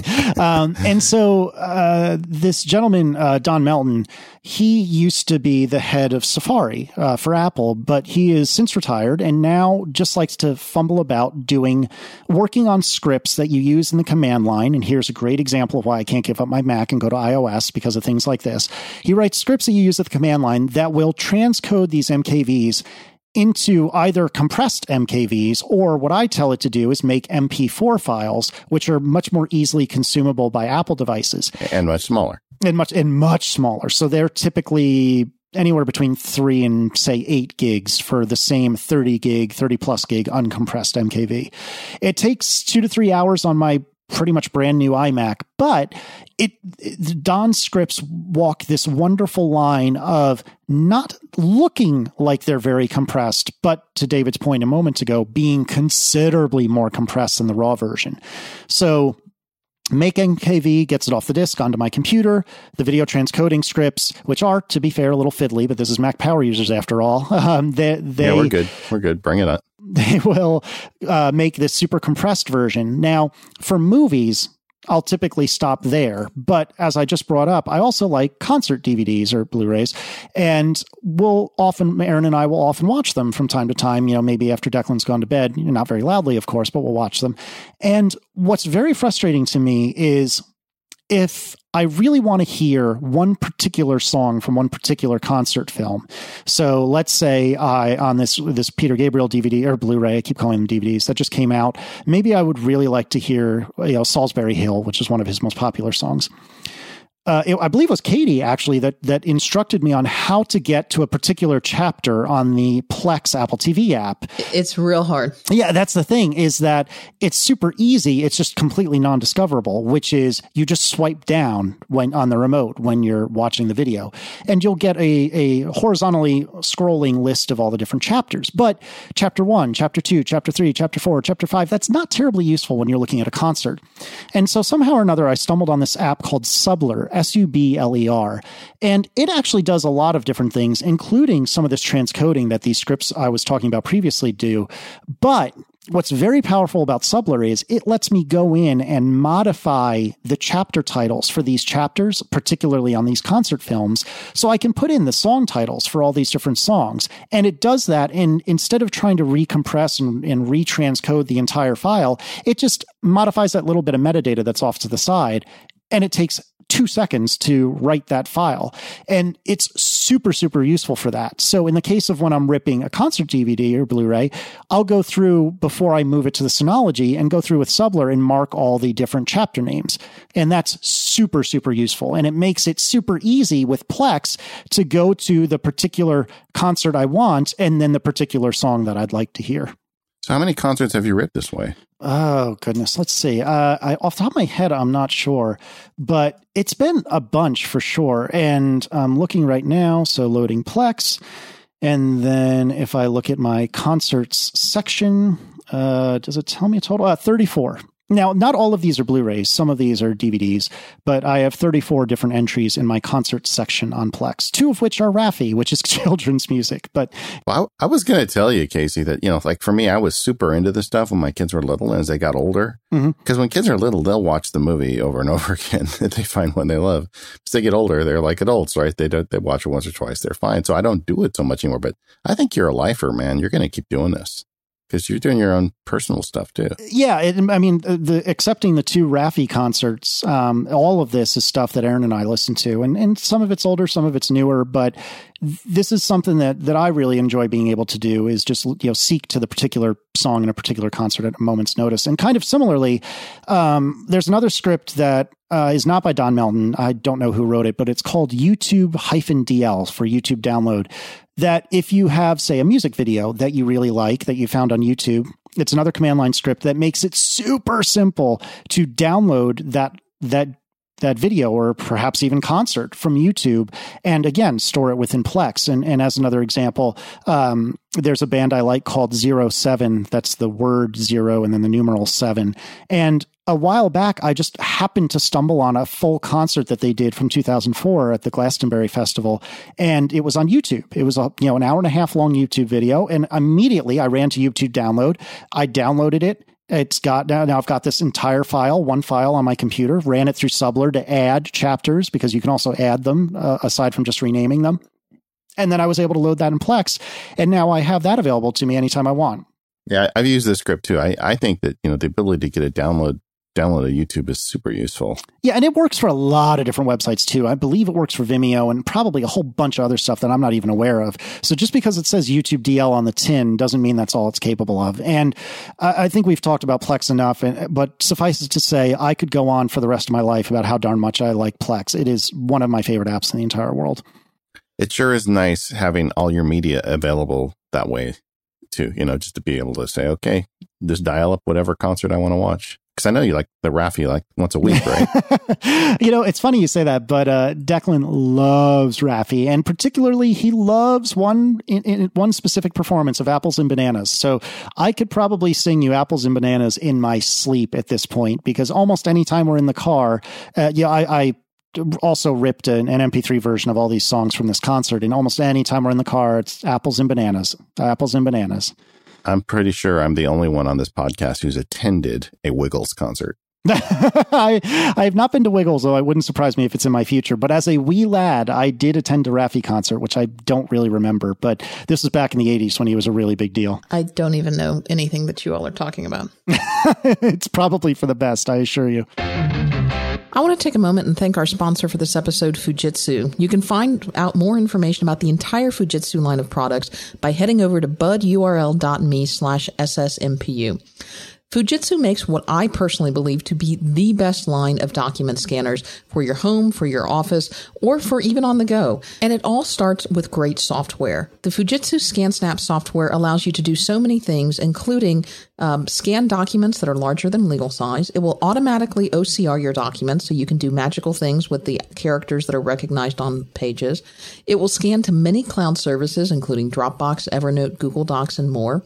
You can set up multiple profiles. So maybe you want to scan a single page. Maybe you want to set it up for batch scanning for large documents. And that even includes software to allow you to scan and organize business cards and receipts. But that's just the software. They make an incredible line of scanner products to go with this amazing software.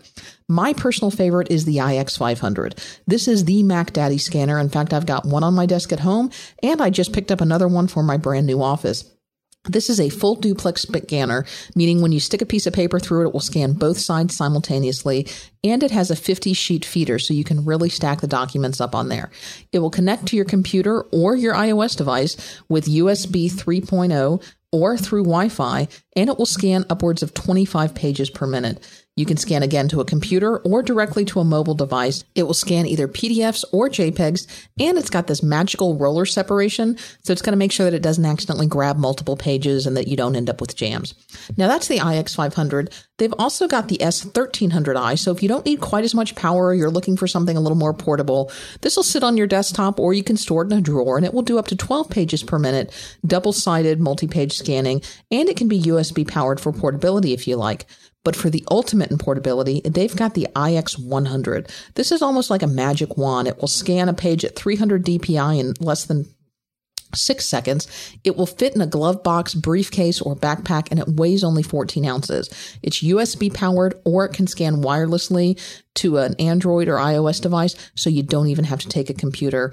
And if you need to scan large form documents or books, check out the SV600. You can find out more information at their website at budurl.me slash ssmpu. And thanks to Fujitsu for their longtime support of the show. So, Casey, one of the, the things that you've talked about as as part of this process, it seems to be kind of the common theme running through here is your Synology DiskStation. Mm-hmm. It's it's where you store this stuff. It does a lot of behind the scenes stuff. And um, I I tweeted a, a deal that had popped up that I had found through one of the sites on one of the Synology DiskStations, and I um, went back and forth in our Slack channel a little bit with you about is this, you know, is this something that I should look into? Because we have heard so much about the Synologies. I don't have one. I've always been curious about them. So I will tell you, I actually ordered that Synology. I think it's the, the DS415 Play because it's always I, I love my Drobo, but I always wanted to experiment it because we get so many questions uh, from Mac Power users, listeners about Synology. Mine is back ordered because I guess it was a particularly good deal, so it won't arrive until sometime in November. They've given me like a month long shipping window.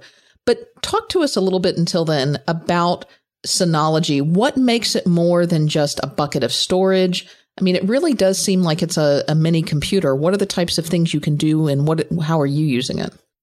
Yeah, it, it absolutely is. And, and, I should say, in the interest of full disclosure, that, that the Synology I have, which is an 1813 plus, it was given to me by Synology. Um, it wasn't, they, they didn't sponsor anything, but they had heard um, Marco talking about it on ATP or perhaps on Twitter. And they actually gave each of us, all three of us, uh, an 1813, which is a very expensive piece of hardware that I don't think I would have ever paid for if it was my own money. So to be to be clear, this device that I have fallen in love with, it was given to me, but hand on heart, everything I'm about to tell you is my is my God's honest feelings, and I freaking love this thing. And the reason I love it is because exactly what you said, Katie. It does a lot more than just be a dumb network storage. Now, you could make an argument, and it would be a perfectly reasonable one, that all you want from your network network attached storage is well, network attached storage. But for me, it's really, really nice to have some sort of appliance that's sitting on my network to take care of things that I may not want to deal with on my own. So, a couple of examples. I occasionally will want to get on my home network, maybe to VNC into my iMac, maybe to do something else. I can't even really think of another example to be honest, but for whatever reason, I want to get on my network. Maybe I want to adjust a router setting for some strange reason.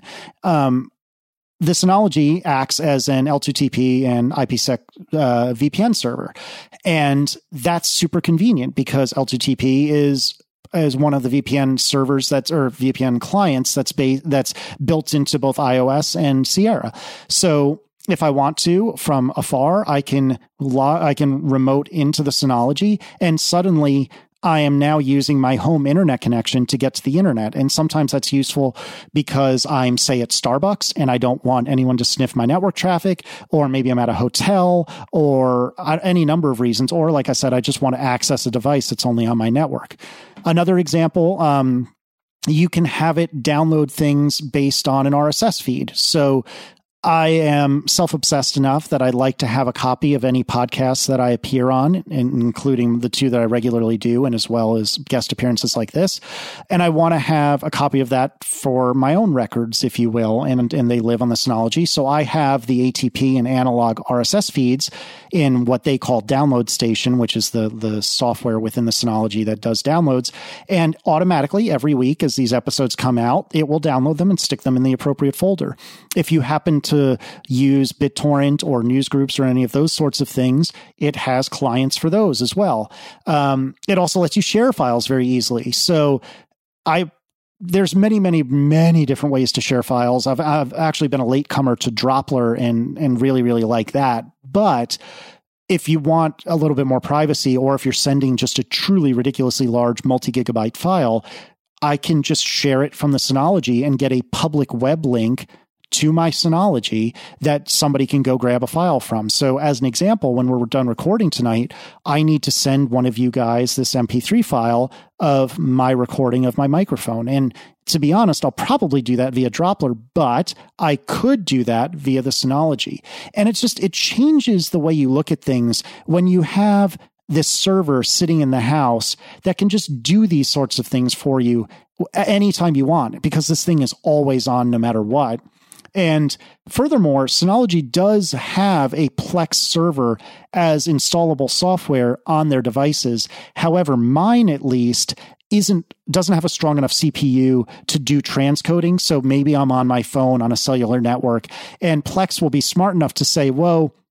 Maybe I should make this not full 1080. Maybe this should be like a 480 uh, version for the phone because it's a phone, it's small, he's on a cellular network.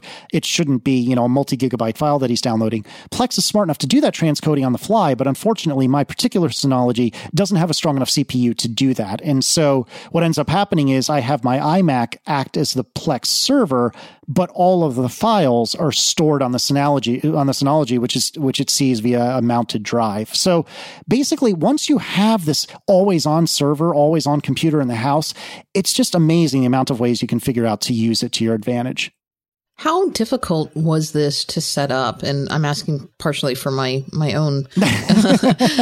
I'll be. Will I be calling you? Or I mean, is it? Do you have to be a server admin to be able to set up something like this? Do I need to be worried about security and special things, or is it kind of plug and play and then install the modules you want? Uh, I think it's a little column A, little column B. So the thing that I was least confident in was how to arrange the the volumes on these eight physical hard drives. So my my particular Synology, the 18 in 1813, the eight uh, as far as I understand, means it's an eight bay. Uh, you said you got a four fifteen or something like that. Yeah, it's a four bay. So exactly, that's a four bay. The 15 in yours and the 13 in mine indicates what year it was built. So this was built in 2013. Yours was presumably a 2015 model. Um, so anyway, uh, where was I going with? Oh yeah, right. So with these eight compu- with these eight hard drives, then the question becomes, well, how do you how do you set those up? Because the Synology could treat that as eight different devices, eight different volumes. It can merge several drives together to expose those to your network as one or two or three volumes. And then once you choose to merge a few physical drives, well, how do you do that? Do you do that with some various versions of RAID?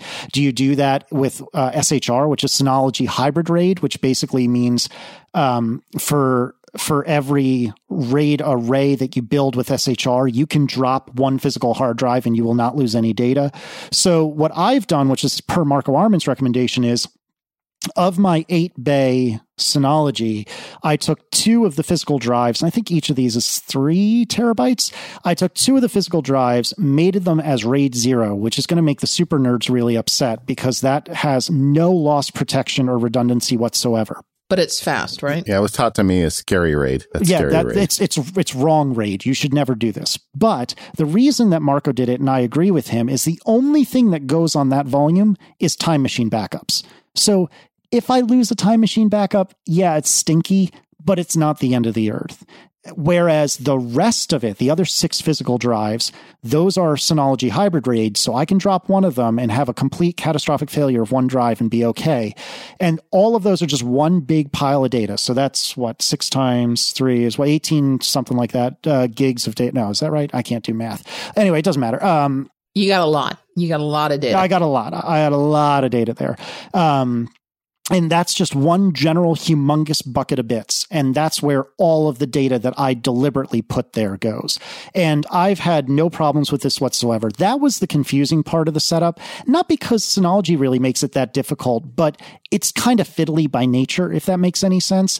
Once I got the volumes squared away and set up, everything else is kind of like you know, iOS or, or, the Mac, they have a sort of kind of app store, if you will, where you can download Plex and you can download a VPN server and you can download all sorts of different things.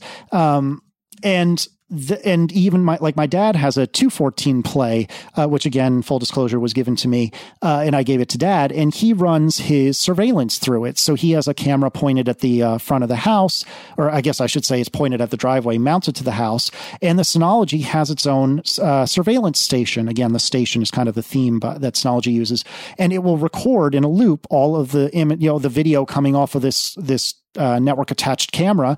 So it's available to him should something terrible happen. And that's just another app in the uh, package center is what they call it, but effectively the app store. And installing those is super duper simple.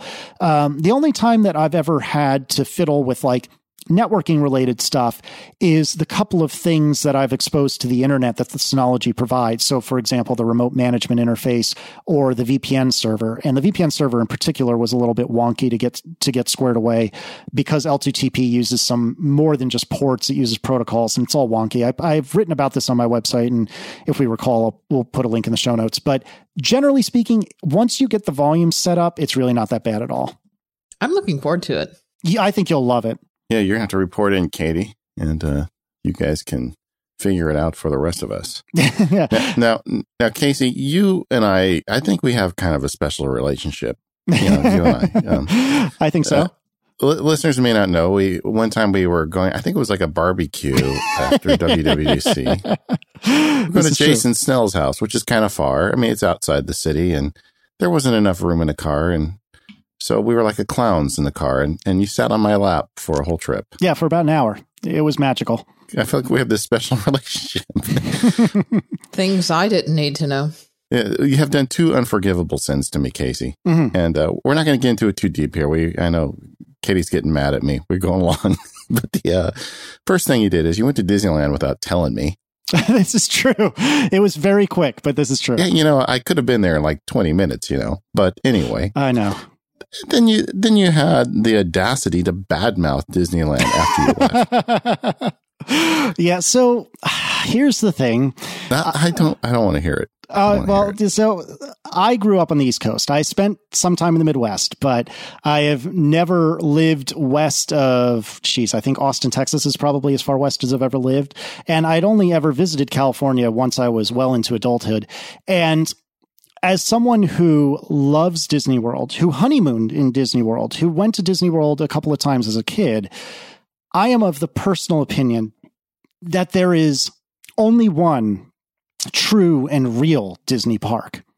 And that park is Disney World. Disneyland is but a mere rough draft to the to the final draft that is Disney World. And having been to Disneyland for admittedly a half a day uh, earlier this year, I definitely liked it it's definitely magical and it's definitely cool.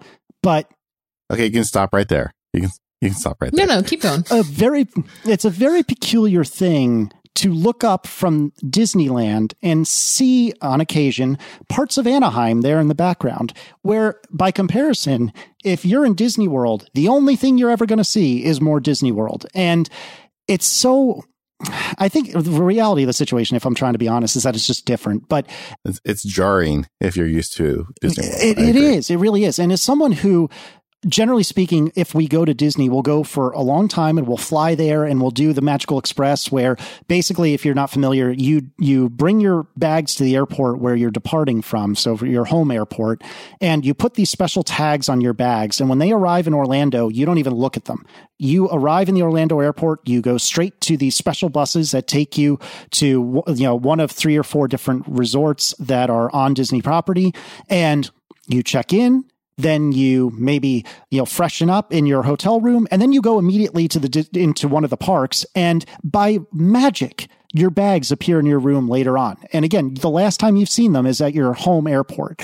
And for a week or however long you're staying at Disney World the only thing that you see is more Disney World. And I love that because I just lose myself in it. Whereas in Disneyland I feel like it was always at least slightly evident that I was in the middle of Anaheim, and that kind of bursts the my bubble a little bit. Now, Katie, have you spent your entire time, entire life in Florida, or or only the last few years? Nope. Okay, so I've never been to Disneyland. Though some point Sparky's going to take me.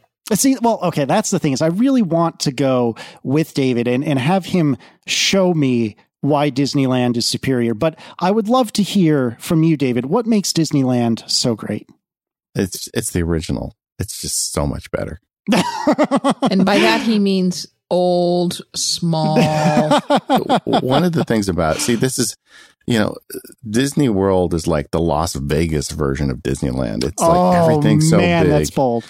The um uh, it the the constraints of Disneyland and the way they have to design around it. I mean, we talk about that in terms of apps and other things in the world, but the constraints they use um, quite often lead to some of the most delightful elements of it. And I'll, I'll, grant you that they don't have the amount of real estate as the state of Rhode Island. As someone told me, they, somebody said they have more real estate in Florida than the size of the state of Rhode Island. I don't know if that's true or not, but but it's a, it's a lot of land. Uh, they don't have that, and and you know they learned that in Anaheim. But the um it is really uh it's special so when you come out here there's a, a bunch of ways you can get and connect connect with me casey in fact the listeners of the show hear them every week and i think you even have my cell phone number so i think so uh, you know you just let me take you for a walk through Disneyland and I'll show you why it's. I, I really need to. And, and, you know, it's funny because even a diehard world aficionado like myself will quickly concede that, among other things, for example, um, Pirates of the Caribbean is universally understood to be better in land. Is Space Mountain also longer in land like it than it is in world? I, don't know. I don't know. But like for instance, the I mean, if you want to talk rides, uh, the one of the most disappointing things for me at Disney World was the uh, Small World. The way the queue is compared to Disneyland is so much better. Oh, but, but it's outside in Disneyland. That's that's barbaric. I tell you. Uh, Okay. So anyway, I don't know why you would go on It's a Small World. Period. Well, there's some truth to that, but if you went to Wiggles concerts, you'd go on the Small World. That's all I'm going to say. Fair enough. Um, but how can you how can you prefer land? There's no more people mover in land. You, you only have the people mover in world. That enough. Oh, you know what we used to call that on when I used to work there. You know, they used to have this thing called grad nights where the kids would stay there all night for um, graduation. That was called we called it the people maker. Oh, I have to tell you, we had we have grad night at Disney World, and um, you know who performed at my grad night? Britney Spears. Wow, that's intense. Yes, you're such a baby. Well, she she was still like a uh, Mouseketeer. I'm not sure she was alive on my grad night. yeah, okay. she was um she was still Mouseketeer, Britney Spears, who was trying to make um the transition to become you know pop star Britney Spears. And uh, needless to say, I don't think she that was that was really before she became famous. We were all like, "Who is this?" what is this all about? Well, well, we are going to not finish this conversation today, but uh, but at some point, maybe in two years when you come back, or next time you're in Anaheim, we're gonna we're gonna settle this. All right. So, uh, gang, uh, Casey, where can people find you if they want to get in contact? Sure. So my website, which I write uh, periodically, is caseyliss.com. You can find me at Twitter at caseyliss, C-A-S-E-Y-L-I-S-S. That's Casey Liss. That's Casey Liss. And uh, you can find my uh, two podcasts, one of which is the Accidental Tech podcast uh, with my friends Marco Arment and John Siracusa at atp.fm. And my other show on this very network, uh, on the Relay Network, which is called Analog with uh, my buddy, our, our buddy, uh, Mike Hurley. And that's at relay.fm slash analog. Great. And we will have links to all of these things in the show notes. Uh, lots of good links in this episode, Casey. Thank you. Uh, I've been keeping track of them. I know David has as well, but you can find links to these things uh, at our website at relay.fm slash MPU uh, dash 346 for this particular episode. So we're, we're getting up there. Yes, we are. And uh, you can reach us on Twitter. We are at Mac Power Users. Katie's at Katie Floyd. I am at MacSparky. And we will see you all next week.